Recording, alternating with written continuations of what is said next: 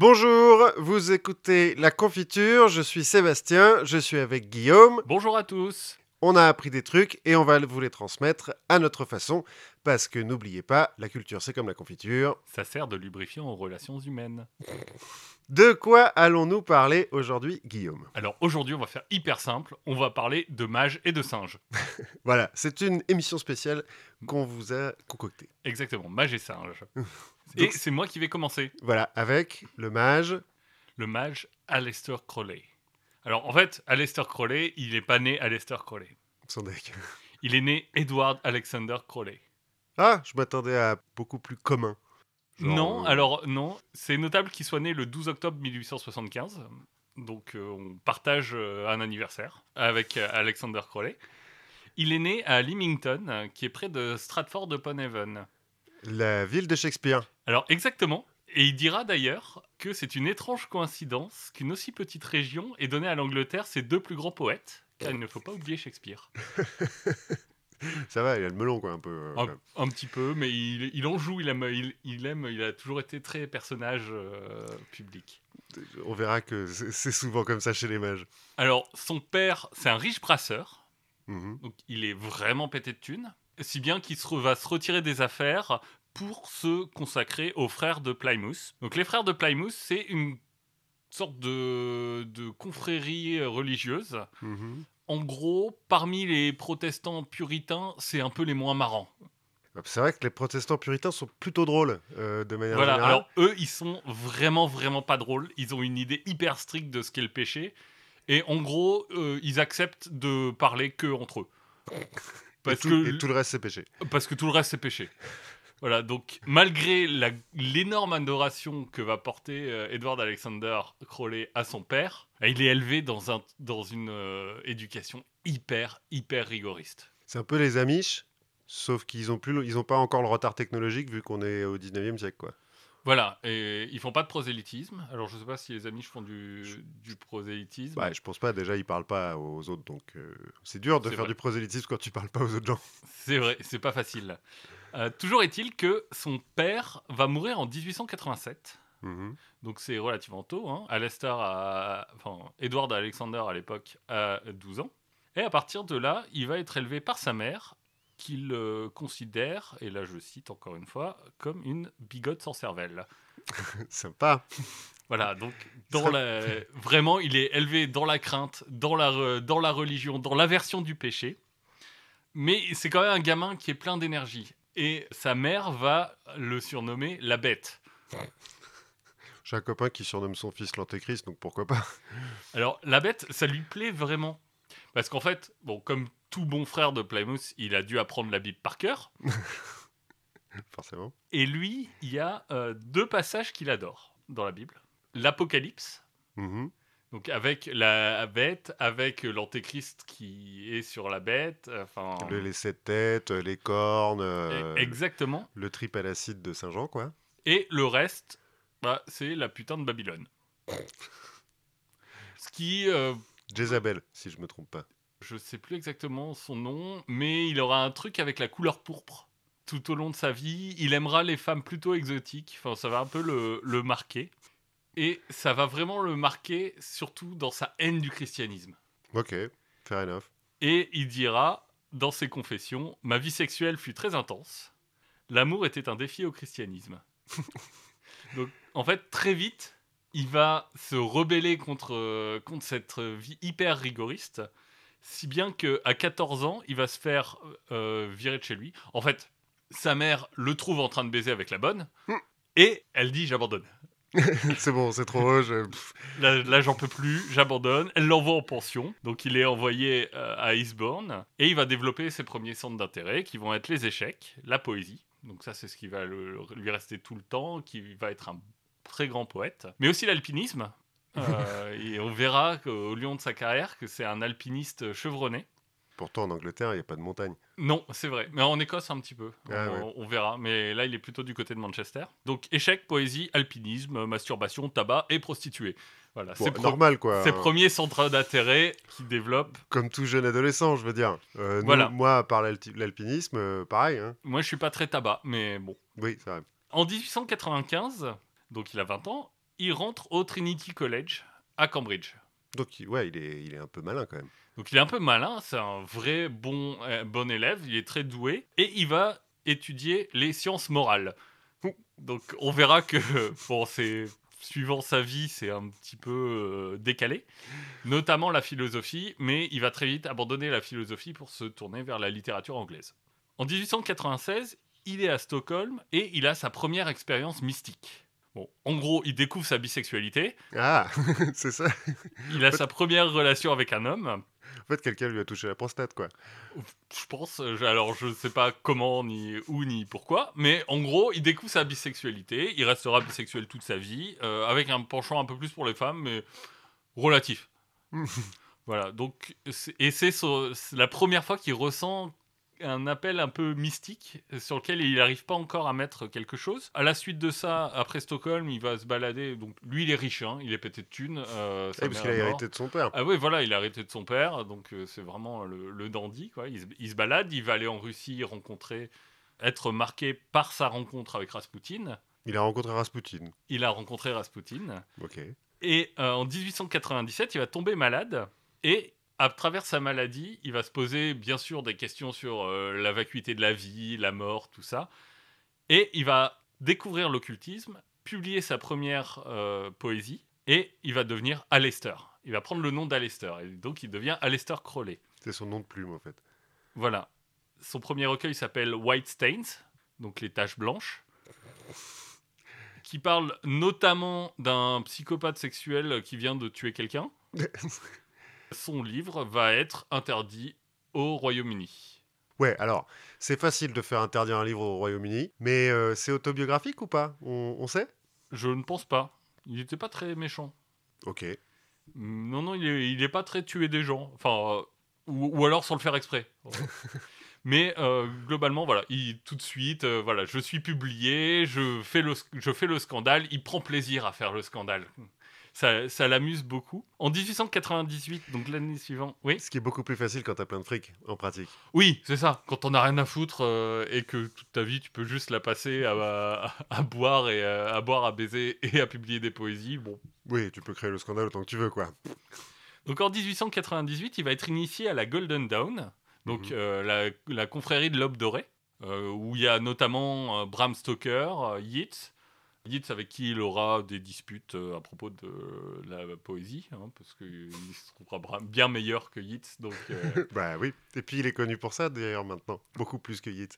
voilà, et il va donc euh, devenir Père du Rabot, frère Père du Rabot. C'est son nom de l'Aube dorée. Il, il adore changer de nom. hein. Faut, il va Mais attends, mais c'est le nom qui s'est choisi, genre, Oui. euh, maintenant que je rentre dans l'aube dorée, je m'appelle comme ça? Oui. Ah, c'est pas un grade euh, Ah non, non, non, c'est juste, il s'est dit, bon, bah, je rentre euh, dans, dans la confrérie de l'Aube dorée, je, je change de nom. Les gens se posent la question, alors on, on verra, je le mentionnerai un peu, il n'y a rien d'affirmé, mais à chaque fois, les gens se posent la question de, mais pourquoi est-ce qu'il va voir des gens aussi bizarres? Peut-être que c'est un espion. Hmm. Donc là, les gens se disent, mais peut-être que c'est un espion au sein de l'Aube dorée. On n'a jamais eu la réponse. En même temps, ils font quoi, l'aube dorée, à part euh, changer de nom et, je suppose, mettre des robes ridicules? Bon, ils mettent des robes très ridicules, euh, des grands chapeaux, de- des grands chapeaux triangulaires euh, avec euh, l'œil euh, qui voit tout dessus. Ah, ils sont francs-maçons? Je crois que c'est plus ou moins affilié, mais euh, c'est un peu, un, peu diff- un peu à côté. quoi. Ouais, c'est- une, euh, une secte parallèle, quoi. Ouais, voilà, c'est une branche, euh, mais plus occulte. Oh, bah, euh, les francs-maçons, enfin, ça dépend lesquels. mais- Ça dépend lesquels, ouais. Il va aussi, à ce moment-là, acheter un château près du Loch Ness, continuer sa, sa poésie, donc après Whitestein, il continue à écrire, et il découvre la drogue. Attends, il a acheté un château près du Loch Ness. Il y a déjà les histoires du monstre du Loch Ness ou c'est un pur hasard? Je crois que c'est un pur hasard. Ah bon. C'était juste pour donner à peu près la localisation. Euh, Comme on sait pas où est le Comme on Loch sait Ness. pas le où est le Loch Ness. Mais bon, c'est euh, c'est à côté du Loch Ness. Il découvre la drogue, il trouve ça très bien. Il va commencer à voyager un peu plus. Euh, il va partir à Mexico en 1900 pour se balader un peu. Ensuite, il va aller en Inde. Alors en Inde, il va euh, escalader, enfin en tout cas tenter l'ascension du K2. Mhm. Donc le K2, c'est le deuxième sommet le plus haut du monde. Il va s'arrêter à 7000 mètres, mais pour l'époque, c'est déjà un, un score très très honorable. En Inde aussi, il va être un des tout premiers occidentaux à être initié au yoga, Ah ouais. À recevoir un- une initiation complète par un maître yogi. Donc ça va être un des premiers et il ramènera euh, des, des postures et beaucoup- il y aura beaucoup de choses qui seront inspirées du, du yogi dans sa, dans sa philosophie. Ah ouais. Alors là, tu, ça me. Et ensuite, euh, après l'Inde, il ira à Paris où il sera notamment pote avec euh, Auguste Rodin, Mhm. Le sculpteur. le, le sculpteur, et avec Gérald Kelly qui est peintre. Alors lui, euh, Et en 1903, il va rencontrer la sœur de Gérald Kelly, qui s'appelle Rose. Et en fait, Rose, bah, on lui a arrangé un mariage. Et elle, elle veut pas. mhm. Donc, ce que va faire euh, Alester, c'est qu'il va enlever Rose. Ils vont se marier pour qu'elle n'ait pas à se marier avec la personne qu'on qu'on lui a trouvée. Et il se trouve qu'ils vont tomber amoureux après la consommation de, euh, du mariage. Ah, parce qu'avant, il n'avait pas consommé. Non. Ils étaient juste potes. Il l'a juste enlevé pour pas qu'elle ait à se marier. En tout cas, moi, c'est ce que j'ai lu. Mhm. Et il lui a dit bon, bah maintenant qu'on est mariés, Il faut consommer, hein, parce enfin que bon, tant qu'à- faire, bon. Et du coup, ils sont tombés amoureux à ce moment-là. en même temps, c'est un beau parti puisqu'il est toujours riche. Voilà, il est, il est, il est riche, euh, il y a- mais la, la famille est pas très contente. S'il avait une petite réputation de, de, de- peut-être déjà. Et il, est, il est un peu bizarre, et puis surtout, bah, il lui, ils avaient un mari. Ouais, c'est peut-être pas qu'une histoire d'argent, il y a peut-être une histoire d'alliance familiale et de trucs comme ça. Kelly, ils sont anglais aussi. Et donc, pour éviter la famille furieuse, ils vont aller en Égypte. Logique. Logique, ils se baladent en Égypte. Euh, bon, là, ils vont faire euh, à Khéops un rituel dans la chambre des rois. Tranquille. Parce que bon. on- Bon, parce qu'à l'époque, on s'en fout un peu. Ensuite, il va aller à Ceylan. Ouais. À Ceylan, euh, donc au, au Sri Lanka, Rose va se rendre compte qu'elle est enceinte. Mhm. Donc, ils vont vouloir revenir au Royaume-Uni en passant par le Caire. Donc, ils repassent par le Caire. Au Caire, Rose a une sorte de révélation et elle annonce à son mari qu'il a offensé Horus. Ouais, en faisant euh, leur truc dans la chambre des rois de Khéops. ou- Je sais pas exactement pourquoi il a offensé Horus, mais en tout cas, elle est persuadée qu'il a offensé Horus et elle va l'emmener au musée du Caire. Mhm. Et elle va s'arrêter devant une stèle. Et elle va lui dire Regarde, tu as offensé Horus. Il se trouve que cette scène, cette stèle funéraire, elle va montrer une scène d'un sacrifice à Horus. Et ce qui n'est pas pour déplaire à Lester, à Frère Perturabo, à Edward Alexander, le, la stèle porte le numéro de collection 666. Ah ah. Parce qu'on n'a pas encore parlé de satanisme, alors que dans ma tête, moi, Alistair Crowley, c'était quand même. euh, Alors, on verra comment il est relié au, au satanisme. Et du coup, il va comprendre à partir de cette stèle et de ce que va lui dire Rose comment invoquer Horus. Et Horus va lui envoyer son messager. Ouais, Son messager qui s'appelle Aiwas. ok. Et Aiwas, son messager, va discuter pas mal avec, euh, avec Crowley. Ils vont, ils, ils vont kiffer. Ils, ils vont, ils- Mais alors, Iowa, c'est c'est un vrai bonhomme ou c'est. Enfin, c'est un, un type? Ah non, Euh, c'est le messager d'Horus. C'est un. Ah, c'est genre un. c'est une entité. Ah oui, c'est un faucon volant, quoi, ou un truc comme ça. Ou... Oui, c'est son- alors lui pense que c'est son ange gardien. Bah, pourquoi pas, à partir du moment où on en est là. Et bien sûr, Aiwas va en profiter pour dicter à Crowley le livre de la loi. Ouais. Donc c'est euh, la nouvelle ère, c'est Crowley qui devient le prophète. Ok. Et ce livre de la loi, donc ça va devenir un peu la, fond- la fondation de la religion philosophie de Crowley, qui s'appelle Téléma. Alors qui vient de Rabelais, je crois, c'est inspiré par Rabelais, Ça vient pas de euh, Télémaque de l'abbaye de Thélème. Ah oui, à la fin de Gargantua, il crée l'abbaye de Thélème qui est une espèce d'utopie. Alors, utopie rabelaisienne, hein, où tout le monde baise et picole et tout ça. Ça quoi. tombe assez bien dans la philosophie de Crowley. Ouais. Et en gros, dans le livre de la loi, le- la partie importante, il va dire la globalité de la loi, fais ce que tu veux. C'est bien comme loi, c'est facile à retenir. Alors, c'est facile à retenir, mais c'est pas si simple que ça en fait. Parce que quand il dit fais ce que tu veux, il dit pas euh, cède au plaisir. C'est pas une religion de l'hédonisme, forcément. Bon, même si on verra que. Lui, en pratique, euh, en, en pas pratique, bon. Mais c'est pas une religion de l'hédonisme. En fait, quand il dit fais ce que tu veux, c'est fais ta vocation. Deviens qui tu dois être. Ah, en fait. Et devenir qui on doit être, ça veut dire s'affranchir de ses désirs, justement. Écarter ses désirs pour découvrir sa véritable personne.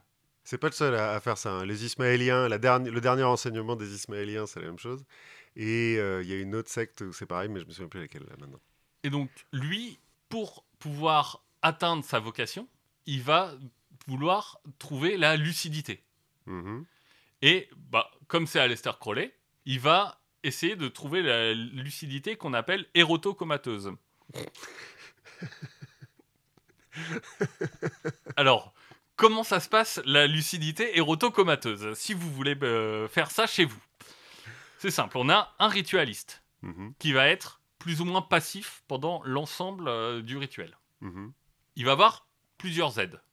Alors, dans Téléma, euh, il y a plusieurs courants. Des gens qui disent que ça doit être euh, des gens du sexe opposé. Euh, Crowley qui dit on s'en fout, mais en fait, c'est peut-être même mieux avec des gens du propre, de son propre sexe. Là-dessus, ils, ils sont pas tout à fait d'accord. Sel- Selon les goûts de la personne, bon.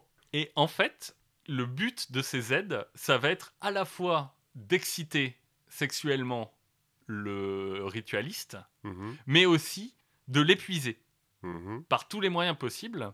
Attends, c'est le ritualiste qui veut atteindre le, le Oui. coma, machin. Ouais. Exactement. Et en gros, il a des aides qui vont euh, venir l'exciter et essayer de l'épuiser par tous les moyens possibles. Que ce soit, bien sûr, avec des sextoys, euh, par euh, des, des moyens psychologiques, par de la marijuana, enfin, Ouais, tous les moyens possibles. tous les moyens possibles. Et le but, en fait, c'est qu'il soit endormi, qu'il finisse par s'endormir de fatigue, le ritualiste. À ce moment-là, on continue à l'exciter pour qu'il se soit un petit peu excité, mais qu'il soit entre le, le sommeil et le réveil dans un état d'excitation. Alors, pas d'orgasme. Mhm. Alors, pas d'orgasme selon Crowley. euh, ses descendants diront les orgasmes, bon, au final, c'est pas trop grave. De toute façon, ça arrive. C'est Euh, voilà, on- parfois est- c'est dur à contrôler. euh. Nous, on n'est pas maître yogi, alors bon, euh, au bout d'un moment. euh, Et c'est dans, dans cet état de transe entre l'excitation et le sommeil qu'on va pouvoir atteindre la lucidité et communiquer avec des forces supérieures. Alors c'est marrant parce que euh, ce- cet état entre le sommeil et le, et le réveil, c'est aussi euh, ce qui est décrit par euh, pas mal de maîtres bouddhistes et, ou d'adeptes du tantra comme étant ce que tu dois atteindre par la méditation. Et Hunter Thompson, le Las Vegas Parano, euh, Oui. l'auteur américain, dit lui, pour atteindre la lucidité, il dit qu'il faut pas dormir pendant trois jours et pendant trois jours se bourrer la gueule et prendre des amphetamines. Chacun sa méthode. Voilà, et au bout de trois jours, tu es lucide et tu peux écrire. Et donc, lui, il pense que c'est par cette lucidité. Alors, certains disent que c'est possible d'y arriver tout seul, sans aide. Mais ça fait mal au bras. Mais voilà, ça, ça fait mal au bras, euh, il faut des gants et. euh, Il faut du lubrifiant parce que ouais, et euh, puis, ça moins- chauffe. et puis je pense que c'est moins marrant.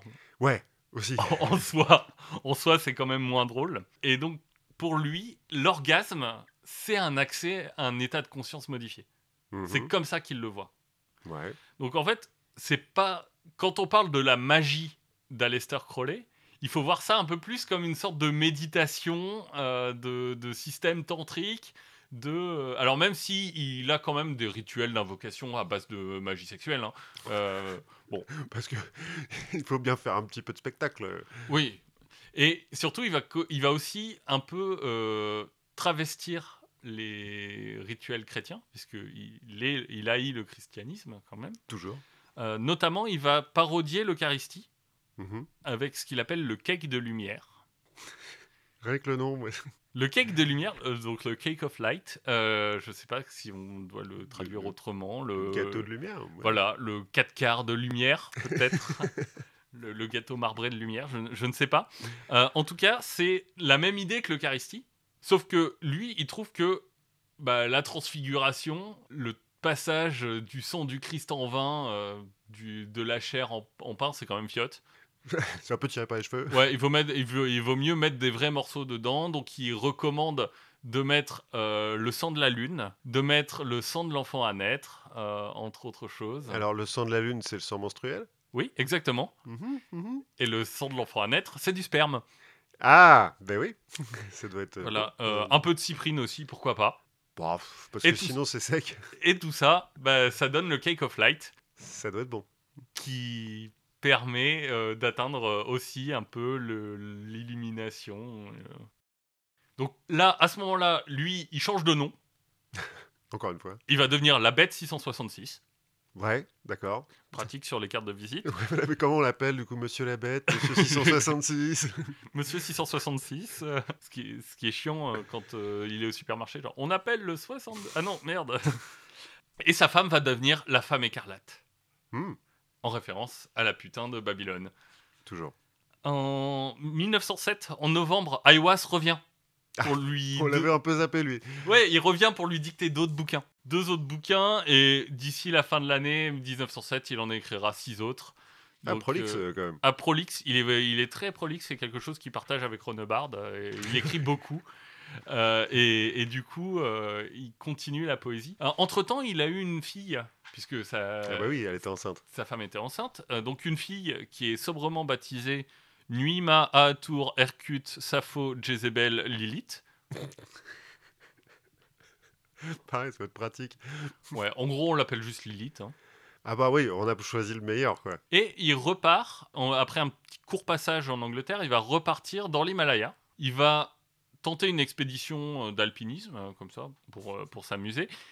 Et euh, une expédition qui va pas être très bien menée, puisque euh, les différends qu'il a avec l'équipe euh, vont mener à la mort de quatre hommes. Mm.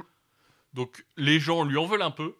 Même si c'est pas tout à fait de sa faute, lui voulait continuer et bourriner pour arriver jusqu'en haut. Les gens dit non, c'est trop dangereux, tu nous fais chier, on se barre. Et c'est en, se ba- en descendant qu'ils sont morts. Bah donc c'est de leur faute.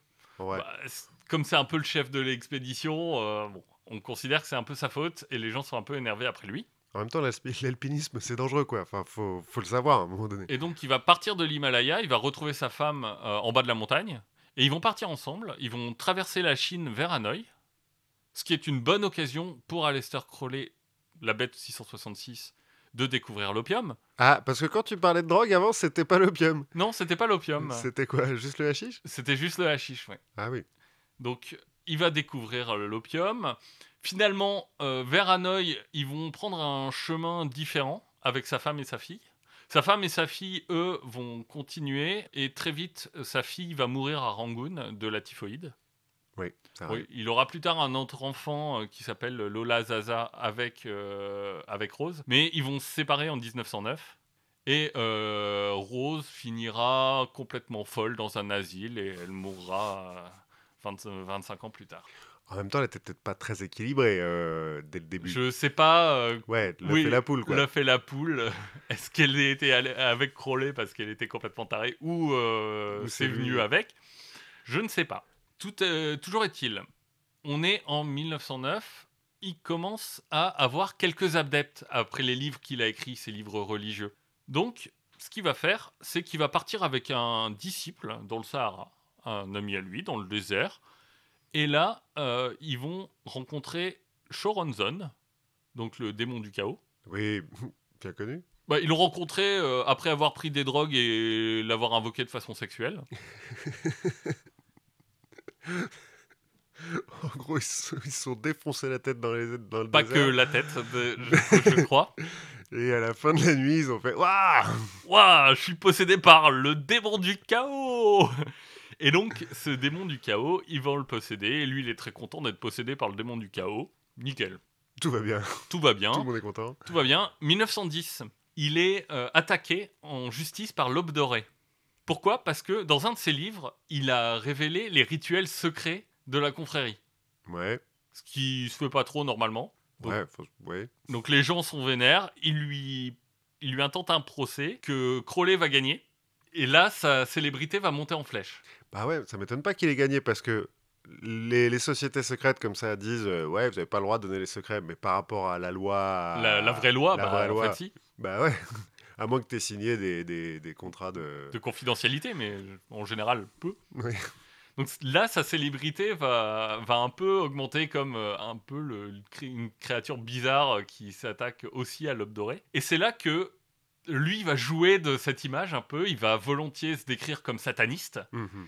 Il va, il va dire qu'il est pour euh, le- les sacrifices humains. Enfin bref, il en rajoute, il en fait des caisses. quoi. Il en a toujours rien à foutre parce qu'il est toujours riche. Exactement. Alors, ça commence un peu à, à se tasser, hein, sa richesse, parce que euh, comme il bosse pas, que globalement il parcourt le monde, euh, Et puis la poésie, ça rapporte pas beaucoup quand même. voilà. Et puis la drogue, ça coûte un peu d'argent. Mais euh, du coup, il- c'est là que lui vient son image de sataniste, alors qu'en fait, il est pas du tout sataniste. C'est juste que, il- Bah, il se fait appeler la bête 666 quand même. oui, mais ça c'est parce qu'il est, il est le christianisme, mais jamais il, il vénère, euh, il, il vénère Satan. Mhm. Jamais il, il voue un culte. Mais il en joue, parce que ça fait bien. C'est marrant. Et il va commencer à faire des rituels publics. Alors des rituels publics notamment qui sont facilités parce que il va mettre dans le punch qui sert à- aux spectateurs, il va mettre de la peyote.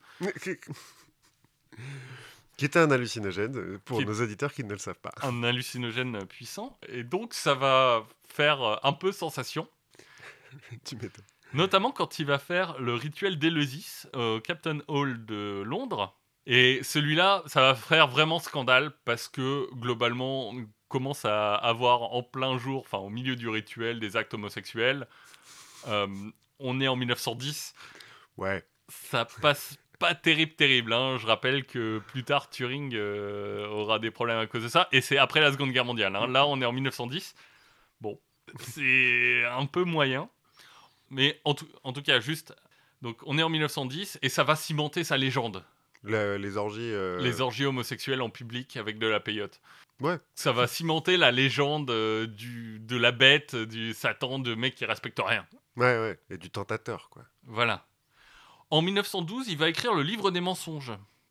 Alors là, il y a un, or- un autre ordre qui s'appelle l'Ordo Templis Orientis, Ah oui. Aussi des francs-maçons euh, qui ont un peu euh, vrillé. qui ont un peu vrillé, qui vont dire Mais mec, euh, ce que tu racontes dans ton bouquin, euh, c'est pas un peu nos rituels Tu te foutrais pas un peu de notre gueule?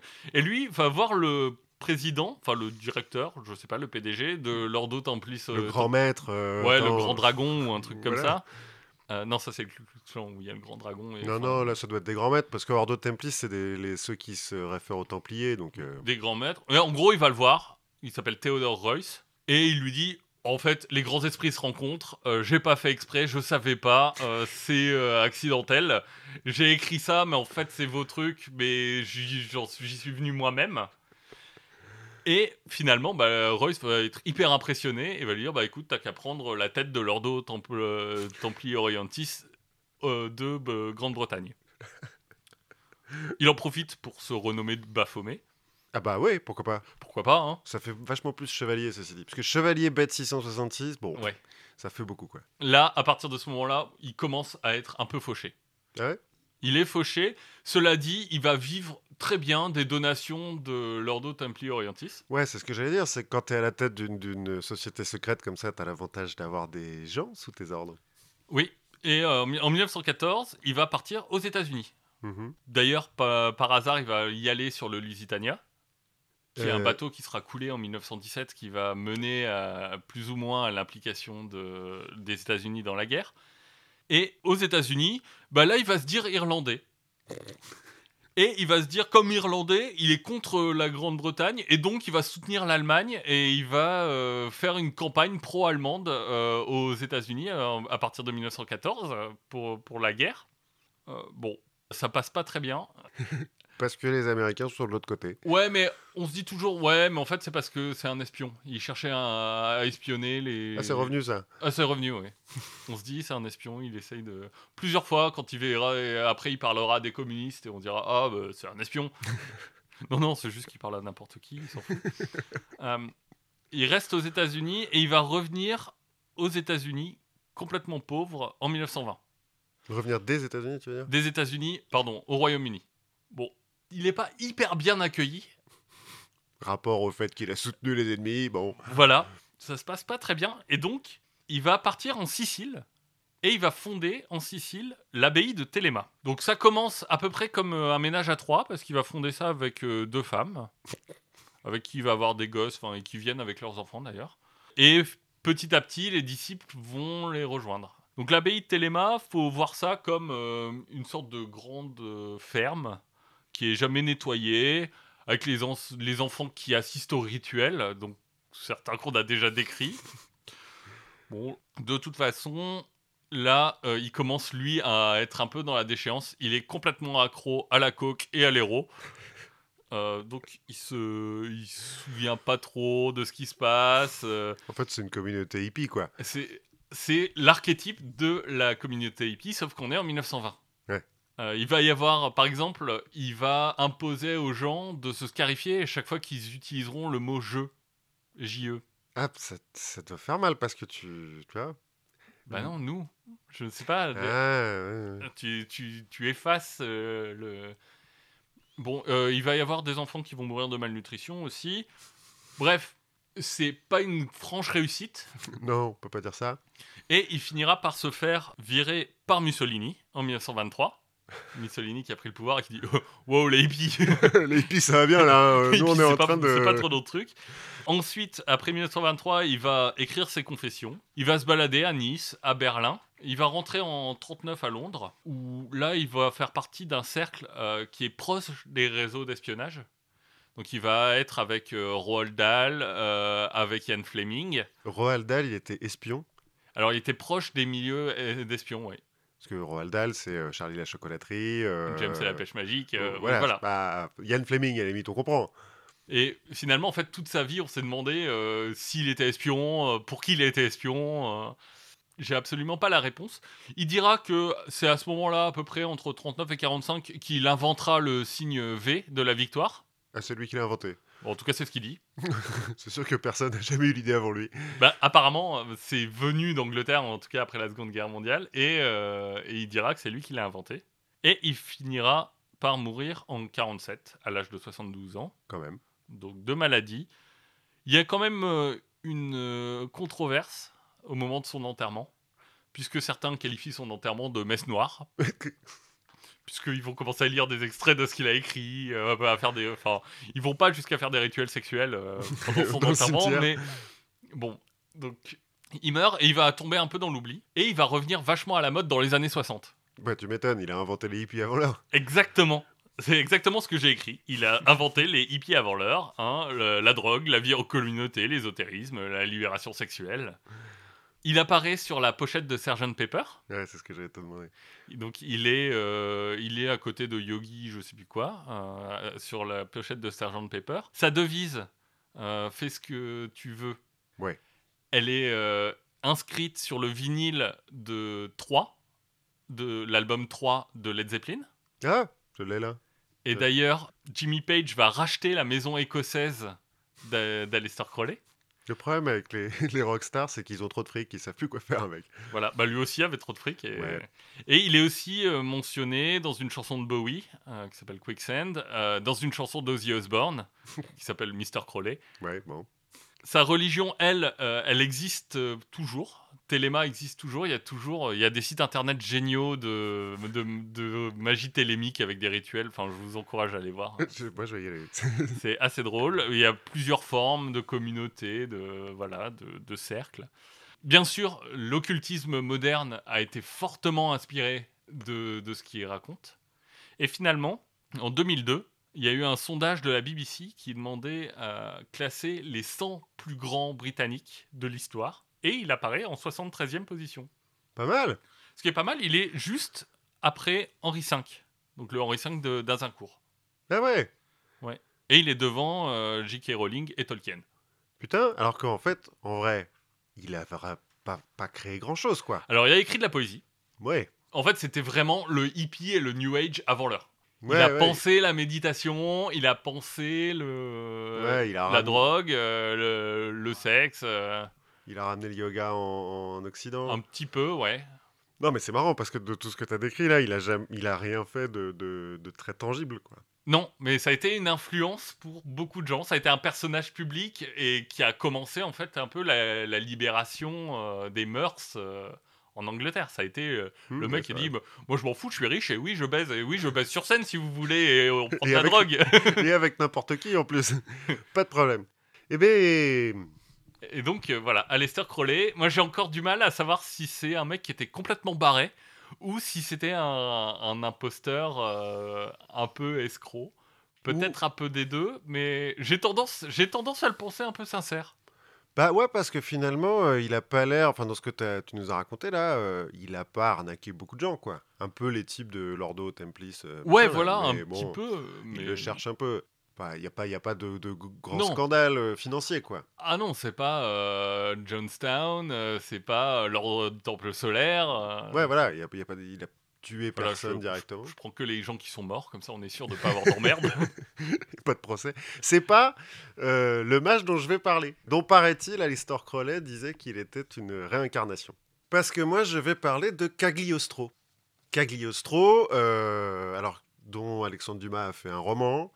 Euh, Miyazaki a fait un film, Le château de Cagliostro, et euh, qui, un peu comme Crowley, dans les milieux euh, occultistes, est une célébrité, quoi. Le mec dont on aime bien se, prévaloir. pour ça que Crowley dira qu'il est une, réincarnation de Cagliostro. Il y, a, lui, Flamel et. Ouais, voilà, le, comte de Saint-Germain dont je j'ai déjà parlé. voilà, il y en a un certain nombre, quoi, à travers l'histoire. Cagliostro, à la différence de Crowley, il est né pauvre. D'accord. Du coup, il va vachement plus pencher du côté escroc. Ah, il va avoir envie d'avoir de l'argent. Bah, il faut survivre, quoi. Quand on l'écoute, lui, dans ce qu'il dit, dans euh, les, des lettres qu'il a publiées euh, plus tard dans sa vie, il prétend être né dans une famille noble chrétienne, mais avoir été abandonné euh, comme orphelin à Malte dans son enfance, et, et, avoir été élevé à Médine, à la Mecque et au Caire. Ça, c'est ce qu'il prétend. Oui. En vrai, selon Goethe, le poète allemand qui a vécu à la même euh, période et qui a fait des recherches sur Cagliostro pour écrire une pièce qui s'appelle Le Grand Coft, en fait, qui est allé jusqu'en Italie pour. pour, Qui est allé au Caire. Alors, il est allé au Caire, il n'a rien trouvé, donc il est allé en Italie, parce que Cagliostro, ça fait quand même un peu italien. Il a retrouvé sa tante, qui lui a dit Ah, mais non, mais pas du tout. Enfin, il est né euh, à Palerme, dans l'ancien quartier juif, en juin 1743, et il s'appelle Joseph Balsamo. D'accord, il est juif aussi? Selon Goethe, il serait d'origine juive, enfin sa famille aurait des origines juives, mais se serait converti euh, au catholicisme. Il a arrêté la banque. Oui, ils ont arrêté. Alors en pratique, euh, son père, à Joseph Balsamo, Giuseppe euh, Balsamo en italien, était garde-magasin. Alors je suppose que c'est un peu vigile, quoi. Oui, c'est pas hyper prestigieux. Non, c'est pas hyper prestigieux. Il a un grand-oncle et un grand-père qui étaient un peu plus prestigieux, qui étaient administrateurs de biens, mais euh, cette branche-là de la famille est à péricliter. Banquier d'affaires. non, administrateur de biens, euh, il travaillait pour des nobles, quoi. En gros, il, gérait les, les... Intendant. Ouais, intendant. Bon, lui, euh, il est le fils de celui qui a raté, quoi. Donc, il naît dans la pauvreté, ce qui l'emmerde, hein, pas mal. Et puis, un petit peu comme Aleister Crowley, il est précoce, et notamment pour la délinquance. Mhm. Ce qui fait qu'à 10 ans, son père en a marre et l'envoie à Malte chez les frères hospitaliers. En pratique, l'ordre hospitalier de Saint-Jean de Dieu. Il faut retenir que c'est Saint-Jean de Dieu parce qu'on va en voir d'autres après. Parce euh, qu'il y a Saint-Jean de pas Dieu, quoi. Non, mais on va voir après qu'il y a d'autres sergents. Il y a d'autres hospitaliers et tout. Bon, mais toujours est-il, là, il a 10 ans. On pense que c'est plutôt son, son oncle, d'ailleurs, qui, qui a intercédé pour qu'il puisse aller chez les, chez les frères hospitaliers. Et là-bas, il a... bonne. Pardon? C'est pas la bonne, lui. Non, non, non. Bah, je ne pense pas qu'il ait de bonne. En pratique, c'est vraiment la, la pauvreté. Hein. Déjà, la Sicile, c'est pas hyper riche comme, euh, comme coin. Oui, et du coup, c'est vrai que c'est beaucoup plus compliqué quand tu es euh, ado pour baiser quand t'as pas la, de bonne. Ouais, eh. voilà, il te reste euh, tes sœurs. Bon, bah, c'est pas, pas, top. Bon, 10 ans en même temps. Hein. Il, est, il, est, très jeune déjà. Bref, en tout cas, chez les hospitaliers, il apprend les rudiments de, du métier d'apothicaire puisque, bah, comme leur nom l'indique, c'est des, des, médecins, hein, les frères hospitaliers. Enfin, des médecins. Ouais, des, médecins de l'époque. Hein. On est malades. Ouais, on est en 1753 là, hein, donc euh, ouais, c'est des médecins un peu vite fait, mais euh, ils les sangsues, euh, les saignées. Ouais, mais en tant qu'apothicaire, ils connaissent quand même un peu les, les herbes médicinales, et lui, en fait, c'est ça, c'est qu'il va pas être médecin, il va être formé à être pharmacien. Et de ça, il va tirer quelques connaissances en chimie, mais surtout, il va pouvoir faire un petit peu des trucs parce que finalement, euh, quand tu sais un petit peu mettre, entourer euh, les choses de, décorum, euh, une simple infusion bête qui te, qui te soigne, je sais pas. La, gorge, oui. La gorge, une bronchite, bah, ça peut être un rituel satanique, par exemple. Bon, il sera jamais sataniste, hein, Cagliostro, mais. Bref, au bout de deux ans dans cet endroit-là, il se fait virer pour insolence et pour escroquerie. J'ai lu quelque part que donc c'est des frères, hein, c'est un monastère et tout le machin, le truc et il est censé lire euh, les Écritures, euh, la Bible, et qui remplace le nom des saints par le nom des prostituées euh, célèbres de l'île. Ça te plaît pas, il se fait virer. Mais il y a quand même un prêtre qui l'accompagne, parce qu'il a 12 ans, hein, qui le ramène en Italie, puisqu'ils étaient à Naples. Ah, à 12 ans, il connaissait bien le nom des prostituées célèbres. Précoce. J'ai dit qu'il était précoce. Donc ils, étaient à Malte, ils le ramènent en Italie. Le prêtre, en fait, il voyage, le prêtre, euh, Cagliostro enfant, et le chevalier d'Aquina, qui retrouvera un peu plus tard, qui est un peu un aventurier euh, de la même espèce, un Italien. Et le chevalier d'Aquina, Donc là, on est au XVIIIe siècle, il y a une mode de l'occultisme. Alors qu'on reverra au XIXe siècle avec Crowley, Oui. mais euh, là, il y a une espèce de... C'est l'essor de la franc-maçonnerie, et euh, la franc-maçonnerie étant plus ou moins basée sur euh, la cabale par moment, euh, ça fait bien de connaître ce genre de truc. Il se trouve que le chevalier d'Aquina connaît ce genre de truc et enseigne un petit peu euh, des bribes de ce machin-là à Cagliostro. Bref, il rentre en Sicile, il vit dans les bas-fonds de Palerme et de Naples, parce que de temps en temps, il va sur le, sur le continent quand même. En gros, il vit comme un petit délinquant, quoi. Euh, il peint euh, des, des paysages pour les touristes. Il y a déjà des touristes à l'époque. Finalement, il se rend compte qu'il fait vachement plus de fric en recopiant des tableaux qui ont déjà été vendus très cher. Donc, il devient faussaire, euh, peintre faussaire. Plutôt que de peindre sur les galets au bord de la plage. quoi. Ouais, voilà. Euh, il est un petit peu, tu vois, il est efficace. Il a le dans- sens du business. Voilà, on va dire ça. Dans les bas-fonds, il traîne donc avec des prostituées. Certains diront qu'il a été un peu proxénète à cette époque-là. Il traîne aussi. À 12 ans Non, non, il est un peu plus vieux là. Là, il s'est passé un petit peu de temps quand même. Enfin, entre eux, euh, il se fait virer de Malte à 12 ans et euh, ça, c'est jusque en 1764. Il reste à Palerme jusqu'en 1764. Palerme qui est une ville euh, assez clean au niveau crime. Oui, oui, oui, tout à fait. Enfin, de manière générale, le sud de l'Italie, euh, ça a Oui, toujours la Sicile, été. euh, enfin, c'est très droit quoi. Ouais, ouais, ouais. Naples, pareil. Hein, toujours été hyper Ah oui, rangé. tu euh. traverses pas dans les clous. Enfin. Ah ouais, ouais, les amis à côté, euh, c'est rien. Donc, euh, dans les bas-fonds de Naples, il apprend un petit peu la prestidigitation auprès des, des, bah, des voleurs, quoi. Et le léger de main, comme on dit. comme on dit. En gros, euh, ouais, il apprend à faire des tours, quoi. Il apprend à faire être pickpocket, euh, enfin, il se démerde. Du comme bonto. du- Ouais, voilà, des trucs comme ça, il se démerde. En 1764, donc, à Palerme, euh, il arrive à convaincre un orfèvre, donc un mec qui travaille l'or, un certain Vincen- Vincenzo Marano, qu'il y a un trésor sur le mont Pellegrino, qui est euh, une espèce de colline à côté, mais que le trésor est gardé par des djinns et des esprits. Mais il convainc euh, Marano, qui est quand même un petit peu euh, avide, cupide, on va dire, il le convainc de le payer pour qu'il éloigne les esprits. Donc Marano, selon les, versions, parce que j'ai lu deux versions, soit lui donne 70 pièces d'argent, soit 71 d'or, mais en tout cas lui donne des métaux précieux, et accompagne euh, Cagliostro jusqu'au mont Pellegrino. Mais euh, ça me fait un peu penser. euh, moi, j'ai déjà vu des gens comme ça qui te disent bah, en fait, j'ai besoin d'un peu d'argent pour pouvoir débloquer les comptes de mon père, qui était euh, un grand prince nigérian. Voilà, mais c'est la même arnaque, plus ou moins, sauf que là, donc, il emmène Marano sur le mont Pellegrino avec deux complices, et les, il le tabasse. Il le tabasse, Marano tombe dans les pommes, se réveille le lendemain matin, revient en ville en disant Ouah, je me suis fait attaquer par des djinns. Il est quand même con. hein. Et euh, veut retrouver Cagliostro, enfin Joseph Balsamo encore à l'époque, qui s'est barré, qui bien sûr s'est barré avec ses deux complices et ne remettra jamais les pieds à Palerme. Exactement comme les princes nigérians. J'ai pas pensé, tu vois. Mais... Du coup, il faut qu'il se fasse un petit peu oublier. Il retourne à, à Malte. Et cette fois-ci, chez les chevaliers hospitaliers de Saint-Jean de Jérusalem. Ah, c'est pas les mêmes. Tu vois, c'est pour ça que je te Oui. disais. En fait, ceux-là, euh, donc c'est des moines aussi, mais des moines chevaliers.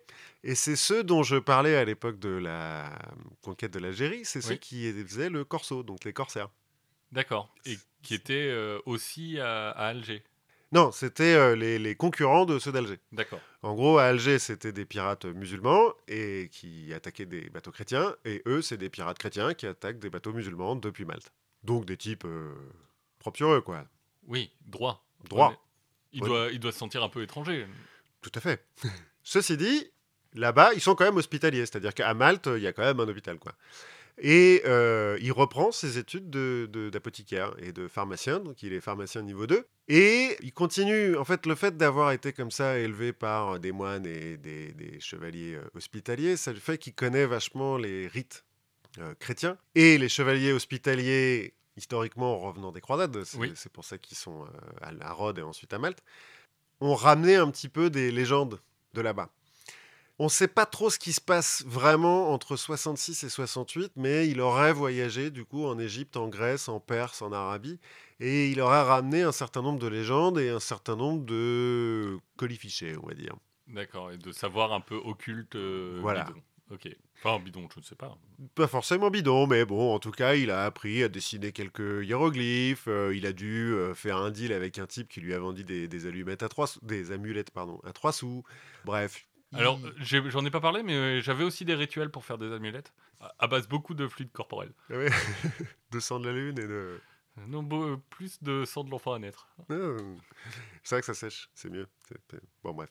Ouais, donc il ramène euh, des connaissances en fait de là-bas. De, de quoi euh, on n'est pas encore dans l'orientalisme en, en- en Occident, mais de quoi faire rêver un petit peu euh, le mec crédule. Voilà, tout ça entre euh, les chevaliers hospitaliers et ses petits voyages en Orient, là, euh, il est un petit peu, euh, il monte dans les dans les niveaux de la de l'occultisme et du et de l'escroquerie. En 1768, il revient à Rome. Mhm. Et il se fait, je ne sais pas trop comment, j'ai pas trouvé, mais devient secrétaire du cardinal Orsini. Je pense que, bêtement, c'est qu'il a la langue bien pendue. Oui, et, et qui doit être euh, bilingue, trilingue. Ou, Ouais, il, et- il parle plusieurs langues euh, et il a, il a rien à perdre, donc euh, il y va les broufs, quoi. Il devient secrétaire d'un cardinal, ce qui est une position sympathique, mais un peu ennuyeuse. Donc il s'emmerde. Donc il recommence à faire des petites escroqueries. Euh, des faux tableaux, il vend des fausses amulettes égyptiennes, donc. Il se déguise en moine aussi pour demander la charité. euh, pour des œuvres de bienfaisance, parce qu'il a besoin de- d'argent de, poche. Ouais, et qu'il a aucun scrupule. Non, non, non, non, ça, le, le scrupule, euh, non, non, non, c'est pas, c'est pas trop partie de son truc. Alors, ceci dit, il a pas de scrupules, mais comme il vient du, des bas-fonds et qu'il a vécu dans les bas-fonds longtemps et qu'il a un petit peu des connaissances en, pharmacie, en médecine, il aide les pauvres gratuitement. Là où les riches, il les fera payer. Mais les pauvres, gratuitement, il leur donne un peu des, des- des infusions, des décoctions, euh, machin, et pas des rituels à la con, des vrais trucs qui marchent. Alors, il soigne pas des cancers, hein, mais, euh, mais il aide un peu les C'est gens. un quoi. peu son côté euh, Robin des Bois. Ouais, voilà, si on veut. À la même époque, donc en 68 toujours, il rencontre une femme, Lorenza Feliciani, qui a 17 ans à l'époque, qui, qui, alors il y a une gravure qui, où- sur laquelle elle est assez jolie, mais de manière générale, les, les commentaires que j'ai pu lire, on peut penser qu'elle était assez bonne. D'accord, On pourrait parler d'avion de chasse un petit peu, ok. parce que tout le monde veut se la faire. Il se trouve que lui, il arrive à la marier, et qu'il se rend vite compte, puisqu'il a traîné avec des proxénètes, s'il n'a pas été proxénète lui-même, que bah ça se monnaie, quoi. Oui, si tout le monde veut se la faire, il y a un moment où tu peux plus lutter. Voilà. Enfin, Bah, tu, tu- tu lui donnes la permission, mais donc en échange, bah, tu récupères des. des oui, il y a un moment faveurs. tu peux pas lutter contre le torrent, euh, mais tu peux nager dans son sens. Voilà, c'est un peu ça. Du coup, quand il rencontre, par exemple, donc, euh, dès- en 1768, un faussaire du nom de Agliata, bah, il échange une nuit avec sa femme contre euh, un petit, euh, comment dire, un petit stage Ouais, en contrefaçon. Parce que jusqu'à présent, il faisait des faux tableaux. Mais là, Agliata lui apprend à faire des faux papiers. D'accord, donc il, il monte de niveau. Voilà, il reprend encore un niveau. Maintenant, il sait faire des passeports, euh, des lettres diverses et variées, des diplômes, machin. Ce qui, peut, ce qui va servir. Bah oui, surtout contre une nuit de ta femme. Ouais, voilà. Lui, en l'occurrence, ça lui a pas coûté très cher. Bon, sa femme euh, est pas contre, hein, mais trouve que c'est un peu gagne-petit ce qu'ils font là. Et que peut-être qu'en sortant d'Italie, euh, il pourrait euh, aller viser plus haut, aller plus haut, on va dire. Et puis bon, en Italie, ça commence à sentir un peu le roussi pour les deux. Donc, ils partent sur les routes en Europe. Et ils commencent à prendre des pseudos. Sa femme, elle aura un seul pseudo, Serafina. Ça fait un peu euh, oriental, Ouais, c'est c'est bien choisi. C'est un bien peu choisi. occulte. Un peu occulte parce que les séraphins, c'est dans, dans l'angélologie chrétienne, euh, c'est des les deuxièmes anges les, les plus puissants, je crois. Dans la Kabbale, c'est aussi des anges. Enfin, ça, c'est très, ça fait bien, quoi. Et je crois qu'il y a un personnage de Tintin qui s'appelle Séraphin. Genre Séraphin Lampion. Oui, Si, je- Voilà. exact. Impro- impromptu. euh, Référence à Tintin. ma connaissance de Tintin qui éclabousse ce podcast. Lui, donc jusqu'à présent, il était toujours euh, Giuseppe euh, Balsamo. Là, il commence donc à prendre des, des pseudos de, de noms un peu plus nobles. Donc, il se fait appeler le comte Pellegrini, le comte Mélissa, le comte Phénix. Parce que, pareil, ça fait un peu occulte, euh, c'est pas mal. Ils voyagent comme ça euh, un peu partout. En 1769, ils sont à Aix-en-Provence, euh, où ils rencontrent Casanova. Et c'est plus simple de se faire de rencontrer des gens quand tu es comte. Tout à fait. Et enfin, tu rencontres des gens plus intéressants, en tout cas, plus riches. Donc là, il rencontre Casanova, qui est pas plus comte que lui, qui est tout aussi escroc et faussaire, mais... Alors, quand euh, j'avais fait un truc sur le comte Saint-Germain, Casanova détestait le comte de Saint-Germain. Mais ils avaient à peu près le même âge. Là, en l'occurrence, Casanova, il a 20 ans de plus que, que Que Cagli. Cagliostro. Donc, quand il le rencontre, il voit clair dans son jeu, hein, les deux, ils se reconnaissent, mais Casanova, il se dit, ça va. C'est bon, il va pas me faire de l'ombre. Moi, j'ai 20 ans de, de- de trucs derrière moi, ça va aller. Cagliostro lui montre quand même de quoi il est capable. Recopie une lettre de Casanova. Et Casanova, alors selon la légende, hein, enfin selon ce qu'il raconte lui-même, ceci dit, mais Oui. dans les mémoires de Casanova, voilà, aurait été bluffé par le fait que euh, impossible de, de- de- de faire la différence entre les deux. Quoi. Bref, il continue à parcourir l'Europe, il va en Espagne, au Portugal, en France, en Angleterre. En France, il va arnaquer Madame Durfé, qui est une, une veuve richissime, qui s'est fait successivement arnaquer par Saint-Germain, par Casanova et donc par Cagliostro. Euh, Euh, La bonne tirelire que tu vas secouer. Ouais, c'est un peu ça, mais c'est une, une femme qui s'est retrouvée veuve à 29 ans, euh, héritière de- de- de- d'une fortune euh, incommensurable, et qui était C'est Liliane, quoi. Liliane. Bétoncourt. Ouais, un peu, un peu, mais sauf qu'elle était euh, tapée d'occultisme, elle voulait parler avec son mari mort et tout, machin. Et donc, euh, tous les, les, les, les pseudo-médiums, pseudo-mages euh, du coin, euh, ils, l'ont tapé dessus, quoi. Parfois, dans ces voyages-là, il retrouve le chevalier d'Aquina. Parce que, bon, bah, de temps en temps, on a besoin d'un wingman, quoi, quand on fait des escroqueries comme ça.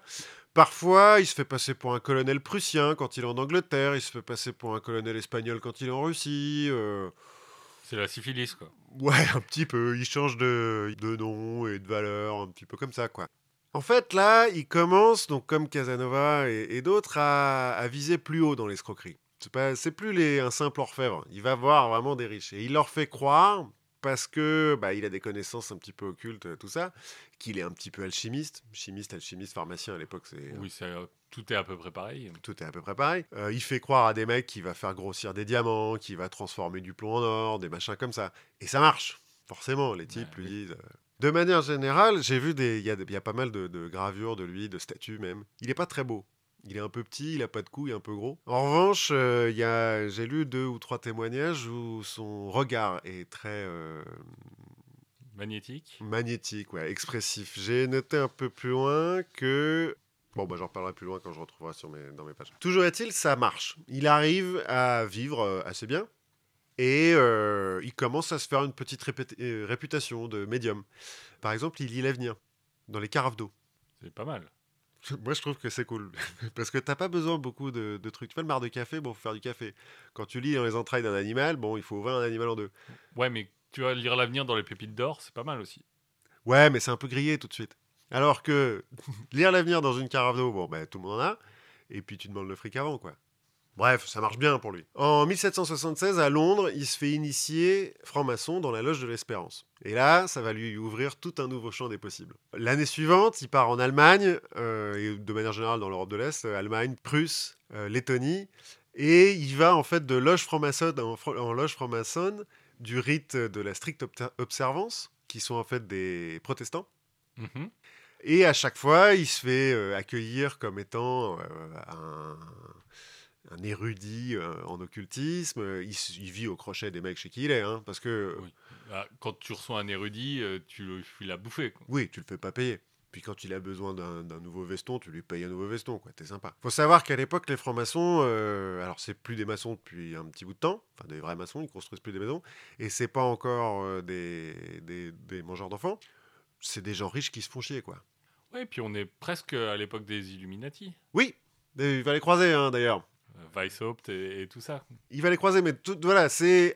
Enfin, moi, de ce que, j'en ai compris à l'époque, donc au XVIIIe siècle, il y a deux types de francs-maçons. Il y a des riches qui se font chier et qui sont plutôt dans la franc-maçonnerie occulte. euh, on essaye de faire des, rituels, machin, euh, on se fait des poignées de main secrètes, etc.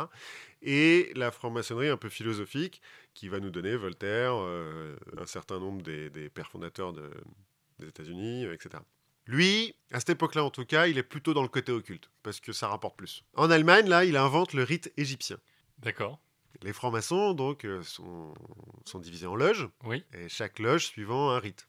Alors qu'il peut être le même, hein, le rite le plus connu, c'est le rite écossais Oui. euh, ancien accepté. Lui va inventer le rite égyptien en barbouillant un petit peu tout ça de euh, euh, l'origine de la civilisation, c'est l'Égypte. euh, Le pudding et l'arsenic. Ouais, voilà, Enfin, c'est tout ce que je euh, connais de, euh, de- de- de, de l'Égypte antique. Ouais. Ouais, un petit peu comme Crowley, il va sûrement parler de- d'envoyer d'Horus ou de trucs comme ça. Mais il prenait de la drogue aussi ou, ou lui, non. lui non. Bon, vu sa phy- physionomie, je pense qu'il abusait un petit peu euh, de- du gâteau et du vin, mais euh, a priori non. Mais en tout cas, ça marche. Il y a un, un certain nombre de gens, en Allemagne, là, il y a notamment un- un- quelqu'un qui a, qui a pris des notes pendant cette période-là et qui, après la mort de Cagliostro, va relire ses notes et va dire, oulala, là là, il va publier en fait les notes faites sur des doubles pages, où sur la page de gauche, tu as le journal de l'époque, et sur la page de droite, les commentaires après coup. Où le mec de lui-même dit Putain, qu'est-ce que j'ai été con. Je me suis fait avoir par, euh, par ce- cet escroc, quoi. Alors, dans, dans le rite égyptien, là, tous ces mecs-là, ils les embourbent aussi euh, en faisant de l'alchimie, euh, toujours euh, de la divination, des trucs comme ça.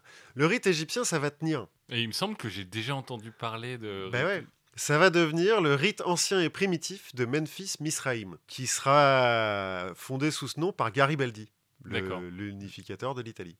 Le révolutionnaire globetrotter. Ouais. Pourquoi? Je sais pas. Mais en fait, on s'en fout un petit peu de, de- de la forme du rituel. L'important, c'est de faire un rituel, de se retrouver euh, toutes les semaines et puis de. Oui, et puis tu, tu y vois les symboles que tu veux y voir. Ouais, voilà. Que, que ton symbole, ça soit une écart ou une pyramide, euh, bon, cailloux, quoi. Bref, en 1780, il continue vers l'est, il va en Russie parce que il se dit ah il y a peut-être un truc à faire, il veut se mettre au service de Catherine II, la grande Catherine, qui voit clair dans son jeu tout de suite, qui lui dit laisse tomber, c'est mort, Même pas la peine d'essayer. essaye même pas, qu'il le vire, séance tenante. Elle va écrire trois pièces satiriques à son sujet, le sujet de Cagliostro. Ah ouais, elle l'a vu 10 minutes, elle s'est dit putain, celui-là. Bon, alors en pratique, euh, il s'est fait inviter par des nobles. enfin, ils ont peut-être baisé, hein, parce que bon, Catherine II. Peut-être. Ça, je sais pas, j'ai pas eu les détails. Mais ouais, il se, fait, il se fait inviter par des nobles quand même en Russie. Des nobles oisifs qui se font chier et qui se disent Oh, la franc-maçonnerie, c'est cool et tout, les Égyptiens, ouais. Catherine, euh, non, non, ça marche pas du tout. En gros, en Russie, de, ce que j'ai compris à l'époque, il faudra faire un épisode sur Catherine parce que je pense qu'elle est, elle est pas mal. Il y a un espèce de combat entre les rationalistes, donc euh, Catherine II, aidée par Voltaire, les encyclopédistes et tout ça, et les mystiques, donc les nobles qui se font chier. Et donc ces pièces qu'elle va écrire, en fait, elles sont à destination de son peuple pour les prévenir du péril des, des charlatans euh, occidentaux qui viennent leur raconter n'importe quoi, quoi. Donc ça, c'est un Du peu coup, le... on va aller plutôt les chercher en Sibérie, les charlatans. Ouais, voilà. Après, on ramènera Rasputin, ce sera mieux. Euh, c'est un peu le plus gros échec de Cagliostro, quoi. Autant euh, partout ailleurs, il se fait accueillir à bras ouverts et tout le monde est là, genre, waouh, c'est génial. En Russie, ça foire complètement. Du coup, fin 1780, il rentre en France et il arrive à Strasbourg, où euh, il devient l'ami du cardinal de Rohan, qui à l'époque est prince-évêque de Strasbourg, qui sera un petit peu plus tard grand aumônier de France. Rien à voir avec la cavalerie, du coup. euh. Non, mais alors euh, la famille de Rohan, c'est de la haute noblesse. euh, ils sont tous euh, grand-duc, cardinal, machin, machin. Il a une, une trajectoire. le type, il est cardinal à 23 ans. Enfin, c'est. Il sera proviseur de la Sorbonne. Pourquoi pas. Comme ça. Et le cardinal de Rohan se fait complètement avoir par Cagliostro, qui du coup s'installe chez lui, vit complètement à ses crochets.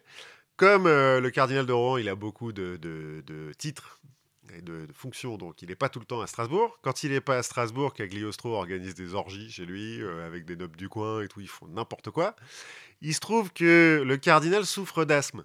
Cagliostro le soigne, euh, bon, avec de l'eucalyptus, je suppose, ou quelque chose Oui, comme ça. quelque chose qui dilate un peu les bronches. Ouais, voilà. Mais en entourant ça d'un petit peu de, de fumée, de rituels, machin truc et tout, euh, tous sont persuadés d'être en face du plus grand magicien que la Terre ait jamais porté. Donc le cardinal présente tous ses copains nobles qui ont un problème de goutte, euh, les oreilles qui sointent, euh, ou des trucs comme ça, à Cagliostro, qu'il les soigne. Alors, pas tous, mais quand il les soigne pas, je suppose qu'il invente un truc, euh, une malédiction, Oui, euh, un esprit. Horus, je sais pas quoi, bon. Ça, ça rate jamais, ce genre de choses. Oui, c'est pas très compliqué. À partir du moment où tu peux inventer n'importe quoi, euh, d'inventer pourquoi tu rates. quoi. Ouais, voilà. De toute façon, tout le monde le croit. Le mec euh, se fait appeler Cagliostro, euh, dit qu'il est contre, alors que tout le monde est- sait qu'il est pas contre, hein, mais bon. Bon, ça va, ça passe. Oui. À cette époque-là, donc il a plus de problème de fric, il recommence à aider les pauvres.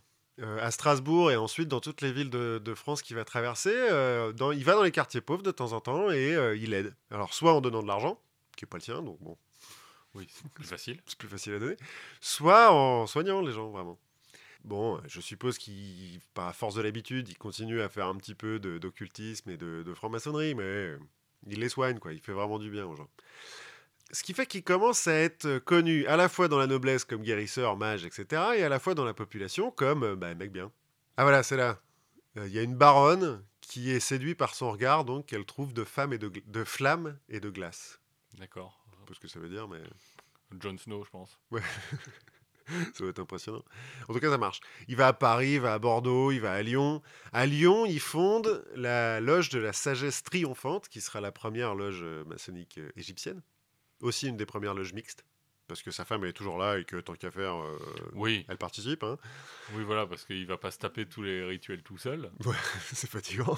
Il y a un moment, il faut des gens aciers, euh, enfin, comme tous les magiciens, quoi. Et Ouais, un c'est, son assistante qui fait tout, quoi. Et puis, non, mais son assistante, elle tape du fric aussi au mec, hein, euh, parce qu'il faut quand même faire tourner la, la boutique. Les, un petit peu comme Saint-Germain, Cagliostro, dans les descriptions que j'ai lues, à chaque fois, il est habillé, euh, ses, ses boutons, c'est des diamants, euh, il y a de l'or partout, enfin, c'est très show-off, quoi. Il faut avoir l'air riche pour qu'on te file du fric, de toute Oui. façon. Dans la loge de, de- égyptienne, là, il se fait appeler le Grand Coft. On pense que c'est parce que il a rencontré des chrétiens coptes, alors soit à Malte, soit en Égypte directement, et qu'il a un peu transformé le truc parce que ça fait joli, quoi. Ouais, ou, ou qui s'en souvient plus. Oui, aussi. Mais bon, ça fait joli, donc euh, c'est le grand coft. Ouais, appelez-moi Jean-Pierre Coft. Mais ce qui deviendra donc la, la, la pièce de Goethe. Comme Saint-Germain euh, était en France dans les années 1750-1760 et un peu fait parler de lui, et que, bon, il fait un petit peu les mêmes trucs, bah, il va dire qu'il est disciple de- du comte de Saint-Germain. Ils ne sont jamais rencontrés. hein. Peut-être euh, à Londres, mais c'est pas sûr parce que les dates euh, correspondent pas trop. En tout cas, il se dit disciple de Saint-Germain, et du coup, il se balade avec un bouquin, La très sainte Trinosophie, qui est censé avoir été écrit par Saint-Germain. Lui, il dit que c'est lui qui l'a écrit, parce que toute façon, personne ne vérifiera. Personne vérifiera. De toute façon, le bouquin est écrit en code, il est incompréhensible. Et quand euh, des mecs, parce qu'il y a quand même des mecs qui ont essayé de le décoder, qui ont réussi, des, des- des experts en graphologie et, et en code, quand ils le décodent, les types disent bah euh, c'est un espèce de, de galimatia euh, pseudo-occulte, philosophique, qu'on Avec des recettes de cuisine au milieu. Bon, je Ouais, vous a- pas son cake. Il y a un peu des trucs comme ça, mais en fait, ils disent bon, il y a des trucs au milieu, on pense que c'est encore un autre code pour empêcher les gens de comprendre.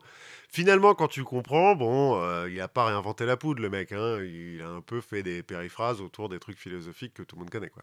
Mais bon, il aurait soigné Benjamin Franklin, qu'il aurait rencontré euh, au travers des francs-maçons. Tout ça fait que il est toujours, euh, sa, sa réputation continue à grandir. Et puis arrive 1785, année euh, fatale pour Cagliostro, année de l'affaire du collier de la reine. L'affaire du collier de la reine, en fait, elle met en cause le cardinal de Rohan. C'est le cardinal de Rohan qui a rappelé Cagliostro à Paris parce qu'il y a eu un type à faire soigner, bon, un truc comme ça. Le collier dont on parle, c'est un collier qui a été commandé par Louis XV en 1772 pour sa favorite, Madame du Barry, à deux joailliers parisiens, Baumer et Bassange. Le collier doit faire 2840 carats, soit Bim. 568 grammes de diamants. Ça pèse. Ça pèse un petit peu, ça doit un peu faire mal à la nuque euh, quand même. Du coup, faut les récu- faut les rassembler tous ces diamants, c'est pas facile. Donc ça prend un petit peu de temps à fabriquer et il se trouve que Louis XV meurt. Donc les joailliers se retrouvent un petit peu le bec dans l'eau avec leur collier à 2840 carats. Donc ils vont voir Louis XVI, lui Bon, disant euh, Hé, t'as une femme, euh, peut-être qu'elle aime bien les bijoux, euh, il y a peut-être un truc à faire. Marie-Antoinette refuse le diamant. Soit par décence, parce qu'il coûte trop cher, soit par jalousie. Parce que c'est pas fait pour elle à la base. parce que c'est pas fait pour elle à la base et que c'est fait par Madame du Barry. Or, Madame du Barry et Marie-Antoinette, elles ont un petit passif qui implique aussi le cardinal de Rohan. En fait, le cardinal de Rohan, en 1773, était ambassadeur à Vienne, donc chez la mère de Marie-Antoinette, l'impératrice euh, Marie-Thérèse. Oui. Alors, il est déjà homme d'église, mais il est ambassadeur et... euh, Puis à cette époque-là, homme d'église, bon. Ouais, ça veut dire un peu. Quand t'es noble, ça- tu peux faire un peu ce que tu veux. En l'occurrence, lui, il est libertin, il fait beaucoup la fête, il va chasser en habit de chasseur normal. Ce qui plaît pas beaucoup à Marie-Thérèse, qui est un petit peu euh, prude, on va dire. Bon, en tant qu'ambassadeur, il fait quand même un peu son métier, il laisse traîner ses oreilles, il entend parler euh, d'une histoire, d'un- pas d'un complot, mais d'un plan secret entre Marie-Thérèse, les Russes et, les Allemands pour euh, se partager la Pologne. Il écrit tout ça dans une lettre au roi, avec les détails concernant Marie-Thérèse, qui est un petit peu prude quand même et qui fait chier, et euh, des autres mecs de la, cour euh, à Vienne qui, eux, sont un petit peu plus portés sur la chose. Cette lettre est interceptée par Madame du Barry. Parce que c'est la favorite du roi, je sais pas, elle l'a trouvé. Ouais, ça Ça traînait par traînait. terre. Voilà, ça traînait sur une table. Et Madame du Barry a la bonne idée de la lire en public dans les jardins, dans les salons, pardon, de Versailles. Donc Marie Comme on fait avec tous les bouquins d'espionnage. normal quoi. Julian Assange, Madame Dubarry, c'est Wikileaks quoi. Voilà, c'est même combat. Ce qui fait que euh, Marie-Antoinette est humiliée et en veut à Madame du Barry et au cardinal de Rohan. Retour en 1783, en l'occurrence, le cardinal de Rohan, donc deux ans avant l'affaire, le cardinal de Rohan, qui est quand même euh, un, un mec de la haute noblesse, donc qui, qui a intérêt à ce que la reine l'aime bien, ben, il n'y arrive pas, quoi. La, haine, la reine le hait. Et tout le monde le sait. Et donc, il y a une. euh, comment on va dire Intrigante, qui se fait appeler comtesse de la Motte, qui est pas du tout comtesse, mais qui est quand même un peu noble. Mais Et qui- puis c'est c'est classe la comtesse de la Motte. Ouais, alors. C'est vrai que ça pourrait être mal vu. Et d'ailleurs, il semblerait que la comtesse de la Motte euh, a une petite tendance à ouvrir les jambes facilement pour arriver à ses fins, notamment avec le cardinal de Rohan, qui lui, euh, homme d'église, euh, ça l'arrête pas, quoi. Et donc, elle apprend cette histoire de, de bisbille entre Marie-Antoinette et le cardinal de Rohan, et elle se dit qu'il y a peut-être un truc à faire. Donc, elle fait croire au cardinal de Rohan qu'elle est la grande amie de Marie-Antoinette. Et elle lui donne des lettres écrites prétend-elle, de la main de Marie-Antoinette de France. C'est signé Marie-Antoinette de France. C'est d'ailleurs comme ça qu'on trouvera qu'elles sont fausses, parce que Marie-Antoinette ne signe pas Marie-Antoinette de France. En fait, ces lettres sont écrites par un de ses amants qui est faussaire, et puis qui, qui écrit des fausses lettres de Marie-Antoinette d'abord à la comtesse de la Motte, et ensuite de Marie-Antoinette au cardinal de Rouen. Lettres qui disent en gros, euh, bon, je vous ai pardonné, mais... euh, Faut pas que ça se sache, voilà. alors euh, en public je vais continuer à faire comme si. euh. Voilà, c'est un peu ça. Euh, Et d'ailleurs, euh, si tu me donnes 3000 dollars, je peux récupérer l'argent de mon pote. Bah, la comtesse de la mode fait ça, euh, soulève euh, 60 000 livres à Rouen, ça fait quand même 700 000 euros. hein. Quand t'es riche. Oui, il est riche, le carnet de Rouen, ça va quoi. Donc euh, voilà, ça commence comme ça. Et puis, en 1785, la comtesse de la Motte entend parler du collier et se dit Ah, il y a un truc à faire là, c'est sûr. Et donc, elle fait croire au joaillier qu'elle est donc la- la- l'amie de la reine, que la reine veut acheter le, le collier, mais qu'elle ne peut pas le faire pour euh, des raisons de, de, de, Bienséance. ouais, de bienséance, d'apparence, quoi. Ça coûte trop cher, c'est machin. Donc, elle va, que la reine veut passer par un prête-nom, le cardinal de Rouen. De la Motte va chez Rohan et lui dit euh, Ouais, euh, la reine, euh, elle a besoin de vous euh, pour, euh, Acheter le collier. pour acheter le collier. Rohan commence à se méfier un petit peu. Du coup, la comtesse de la Motte se tourne vers Cagliostro, qu'on avait un petit peu oublié dans cette histoire, mais qui est toujours là. Et lui dit Bon, écoute, euh, je suis en train de faire un coup là, il faut que tu m'aides à prouver que je suis bien la pote euh, de, de Marie-Antoinette. Cagliostro, pas de problème. Je connais une pute, elle lui ressemble comme deux gouttes d'eau. Arrange un petit rendez-vous dans le jardin des Tuileries la nuit. La nuit, voilà. Ça va passer. Rendez-vous pris entre euh, le cardinal et la prostituée qui ressemble à Marie-Antoinette, qui arrive avec un voile euh, pour se cacher et tout, lui dire Ah là là, euh, je suis si content qu'on se rencontre enfin. Et Et, là, je, et je vais arrêter de parler parce que sinon Bah, c'est grillé. non, en fait, pour pas que ça soit grillé, en fait, la comtesse de la Motte arrive au bout de 2-3 minutes en disant Attention, attention, il y a une autre femme de la cour qui arrive, cachez-vous, faut pas que ça se sache, etc. Le cardinal de Rouen est conquis. Forcément. Et donc, euh, la Motte euh, lui demande 1,6 million de livres pour acheter le collier. En pratique, elle lui demande pas en cash, elle lui demande des traites, D'accord, des assignats ou des, des ouais, des preuves euh, qu'il va payer en quatre fois, parce que sans frais. sans frais, qui va payer au joaillier les euh, 1,6 million de livres que coûte le, le collier, et que la reine lui remboursera. Donc 1,6 million de livres, c'est quoi? C'est l'île de Ré?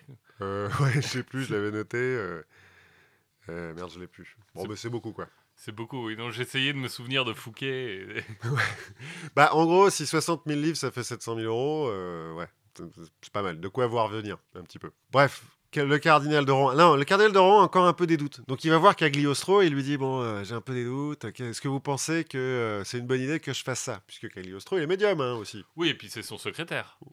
Ouais, c'est son pote, quoi. Euh, non, c'est il était secrétaire d'un autre cardinal. Ah. Non, non, là, ils sont juste potes. Le Cagliostro, qui a été mis au parfum par euh, la comtesse de la Motte, lui dit pas de problème, attendez, on va faire un petit rituel et tout.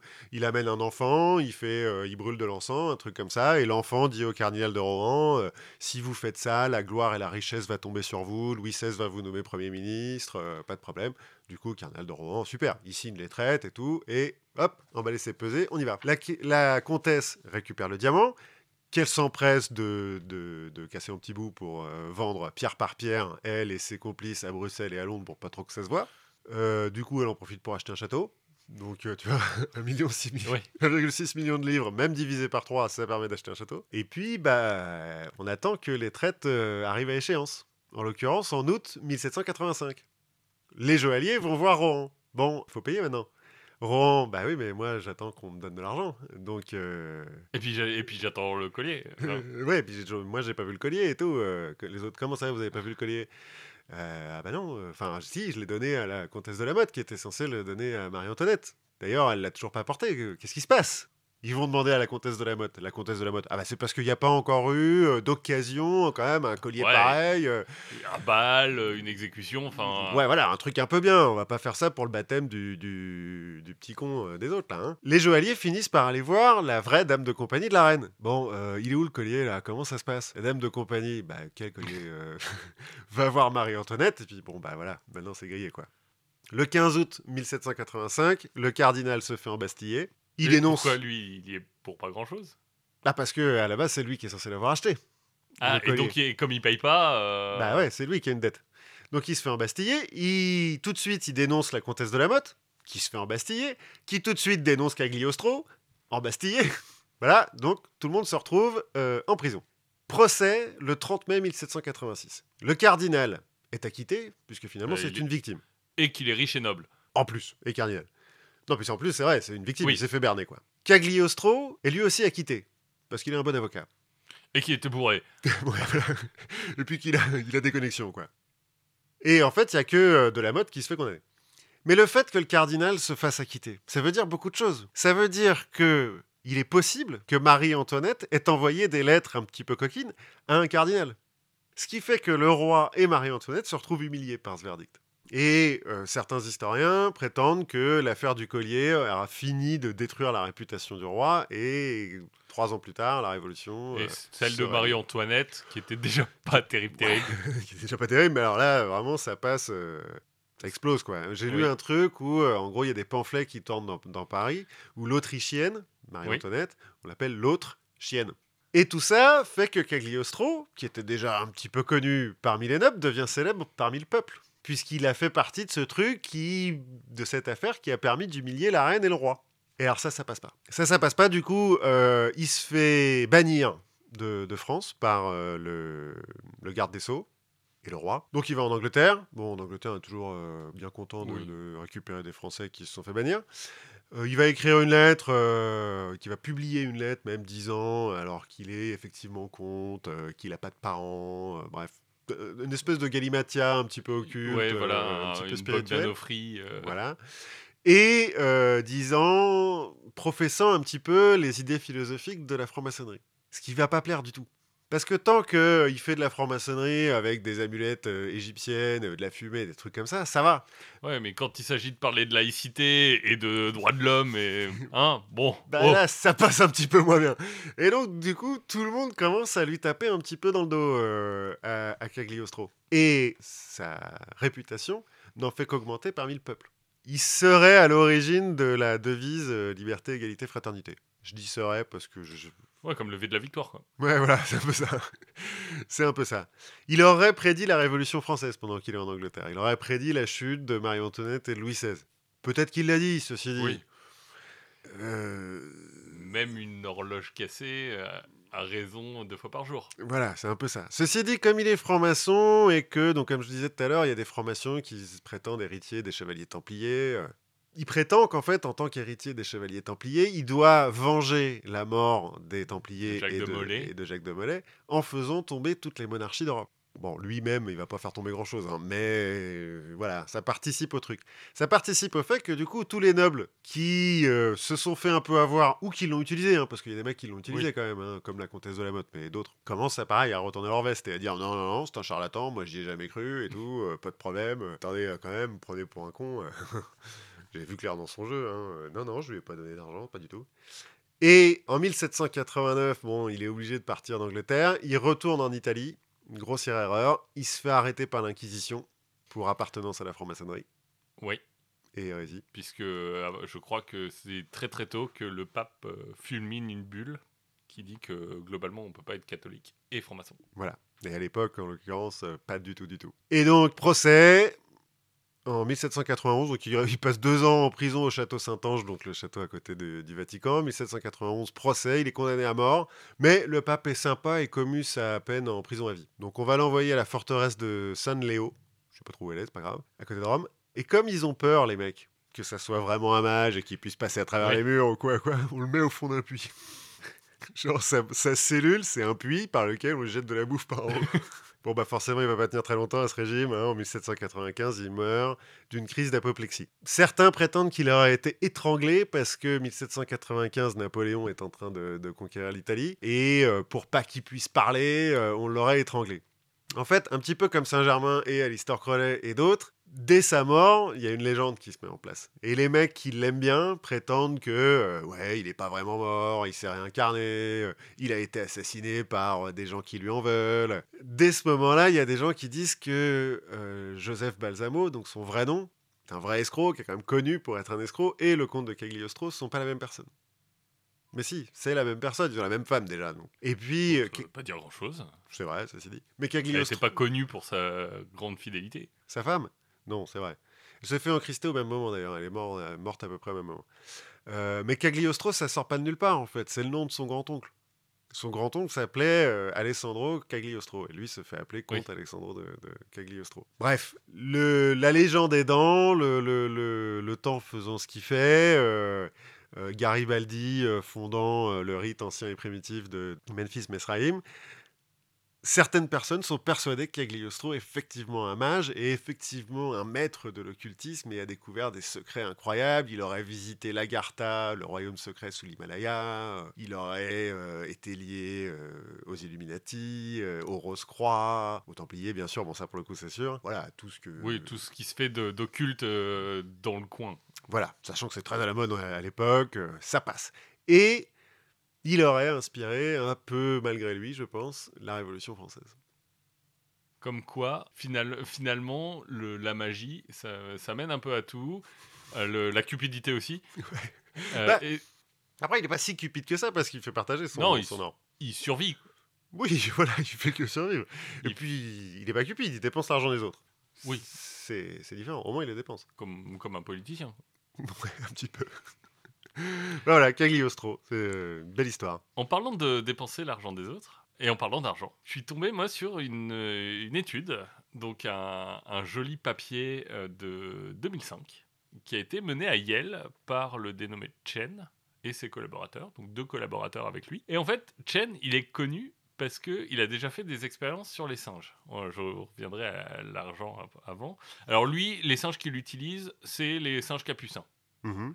Les singes capucins, globalement, il faut savoir que euh, ils sont intéressés par deux choses dans la vie la nourriture et le sexe. Comme beaucoup de singes. singes euh, Comme finalement. beaucoup de singes, mais ils ont des, ils sont très intéressés par la bouffe. Mhm. C'est-à-dire que si tu leur files des chamallows, eh ben ils vont manger les chamallows Jusqu'à mourir. Euh, jusqu'à vomir. ils vont vomir et ils vont et après ils vont continuer. À, ils vont se re- dès qu'ils ont vomi, ils se remettent à manger. Enfin, Ils mangent ils- pas leur vomi parce que ma Peu- chienne, par exemple, elle mange son vomi. peu de self-control, le capucin. hein. Euh, très peu de self-control. Et il va montrer, par exemple, qu'ils sont capables d'altruisme et de comprendre les comportements des autres. Ouais. C'est-à-dire qu'il va les mettre euh, dans deux cages, il va mettre deux capucins dans deux cages séparées avec un levier qui donne de la bouffe, mais qui donne de la bouffe au singe d'à côté. Mhm. En fait, le- si le capucin tire le levier, bah, c'est son pote qui reçoit de la bouffe. Et donc, il va se rendre compte que les singes continuent à tirer le levier.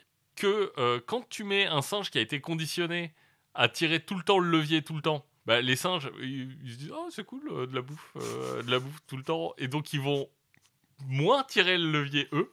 et se mettent à profiter de. À tes largesses de leurs de leurs Ouais. potes euh, à côté. Voilà. Mais qu'en revanche, quand il y a un singe qui a été, qui a été conditionné à ne jamais toucher au levier, bah dans ces cas-là, ils vont lui balancer de, de la merde à la figure, euh, ils vont l'insulter, ils vont lui hurler dessus.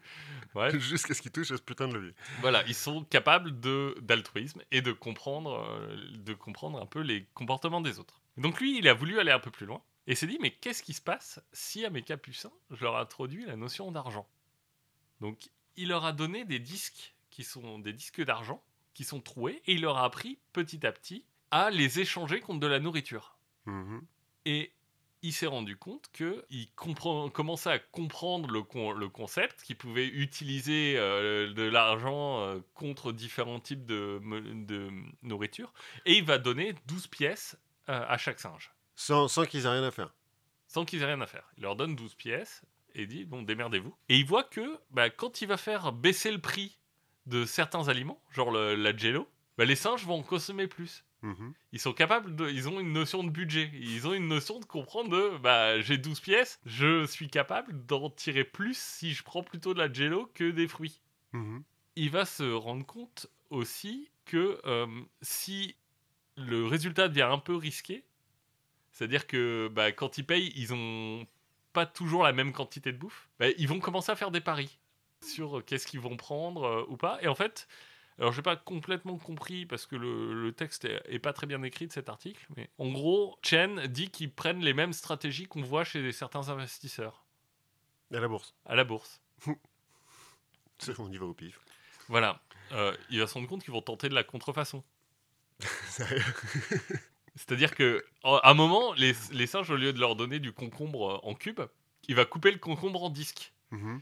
Et les singes, pour le prendre, ils vont commencer à le manger. En fait, ils vont se rendre compte de la forme et ils vont essayer d'échanger ce concombre contre de la nourriture. Malin le singe. Malin le singe. Et ils vont encore plus loin. Ils vont commencer à voler De l'argent de l'argent. Pas euh, leurs potes, mais directement, ils vont en fait, ils vont choper le truc avant qu'il soit donné à leurs potes et se barrer avec. Malin et un petit peu bâtard quand même le singe. Malin et un petit peu bâtard. Et ils vont se rendre compte qu'il va y avoir les premiers métiers qui vont, euh, qui vont émerger.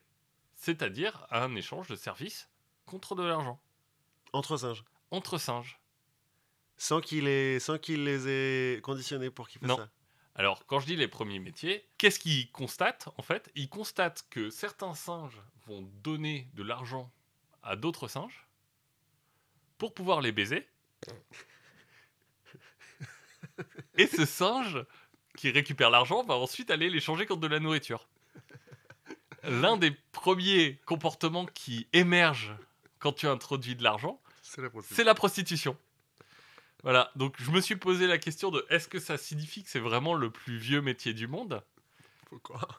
Alors peut-être pas, mais c'est le plus vieux, c'est un métier qui émerge très vite tout seul quand tu introduis cette notion de d'échange euh, qui est qui est pas forcément euh, Si, on, si on mettait une composante morale à la prostitution, on pourrait dire que euh, Chen a, a corrompu moralement des singes.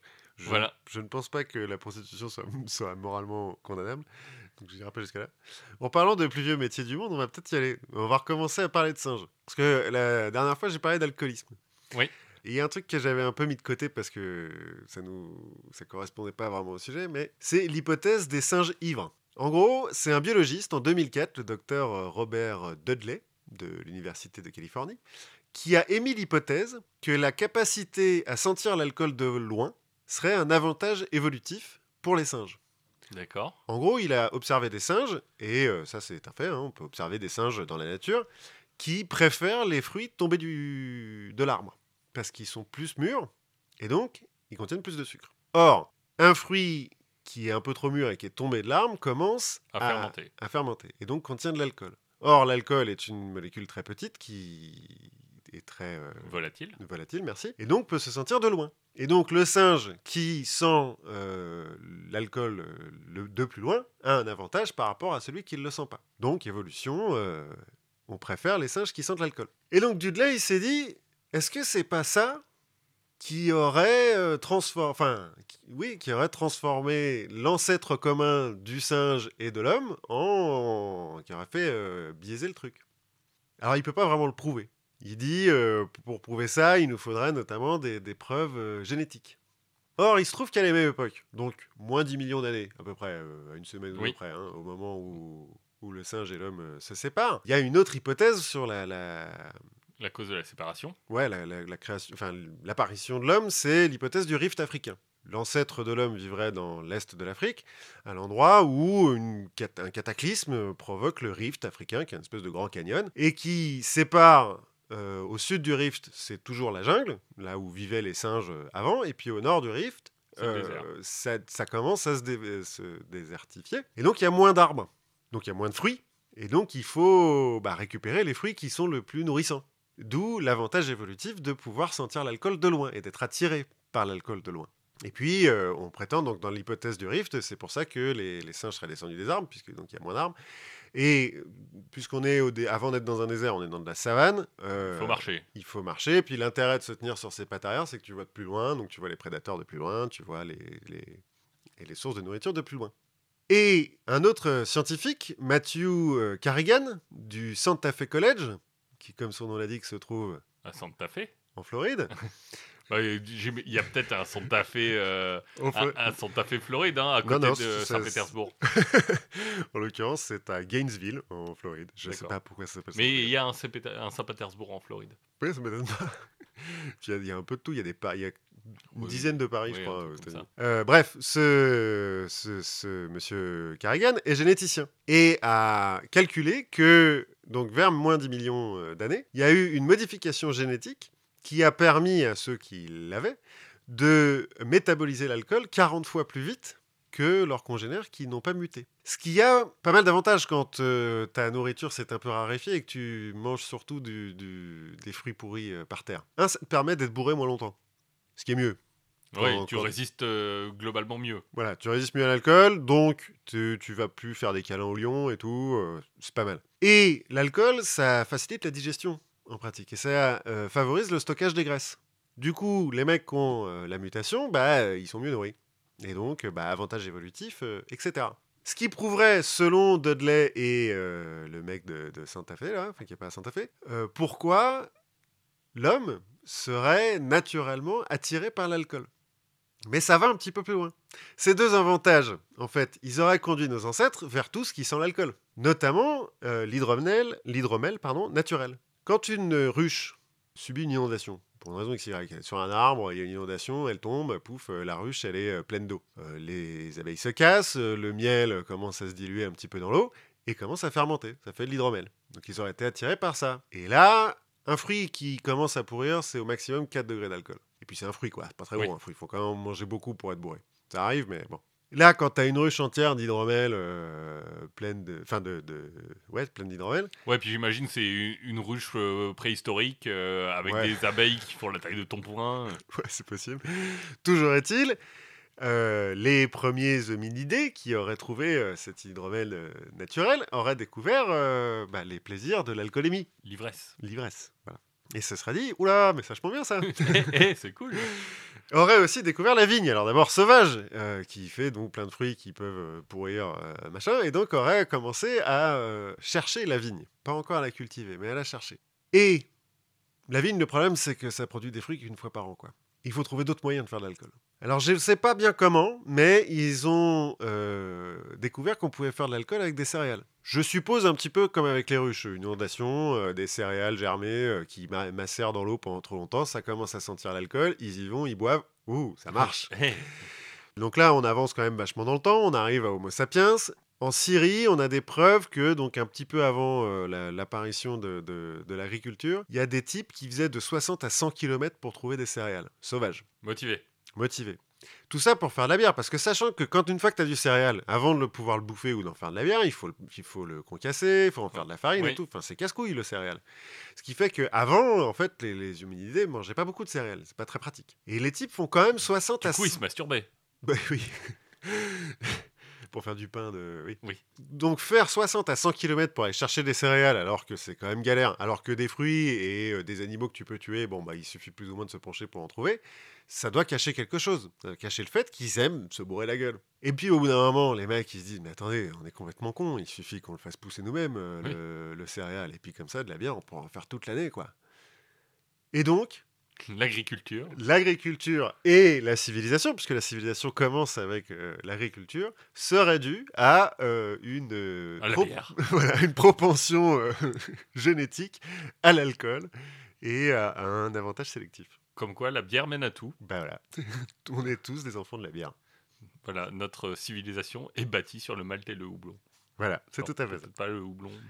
Bon, euh, en l'occurrence, à la base, c'est du millet, euh, l'ancêtre du blé, qu'est-ce que j'ai lu, le lin, et puis je sais plus trop quoi. Bon, enfin bon, ce qu'ils trouvent quoi. Ouais, c'est pareil. Du en, en Asie, c'est du riz. euh, Enfin bon, bah, puis ils mettent des graines dedans. On a retrouvé des, des, des poteries et des, des pots avec. euh, Mais du coup, on a appris vachement de choses sur les mages, sur les singes et Mhm. sur euh, les rituels, sur euh, des plein de recettes de cuisine, du coup, Ouais, entre euh, l'hydromel, euh, la bière et puis d'autres recettes. Il semblerait que pour faire de la bière, il faut mâcher. euh, à l'origine, ils mâchaient le, le, le céréal pour le casser, en fait. Puis après, ils le recrachaient dans de l'eau, ils laissaient macérer, macérer ça. Mm. C'est presque aussi ragoûtant que les, les gâteaux d'amour.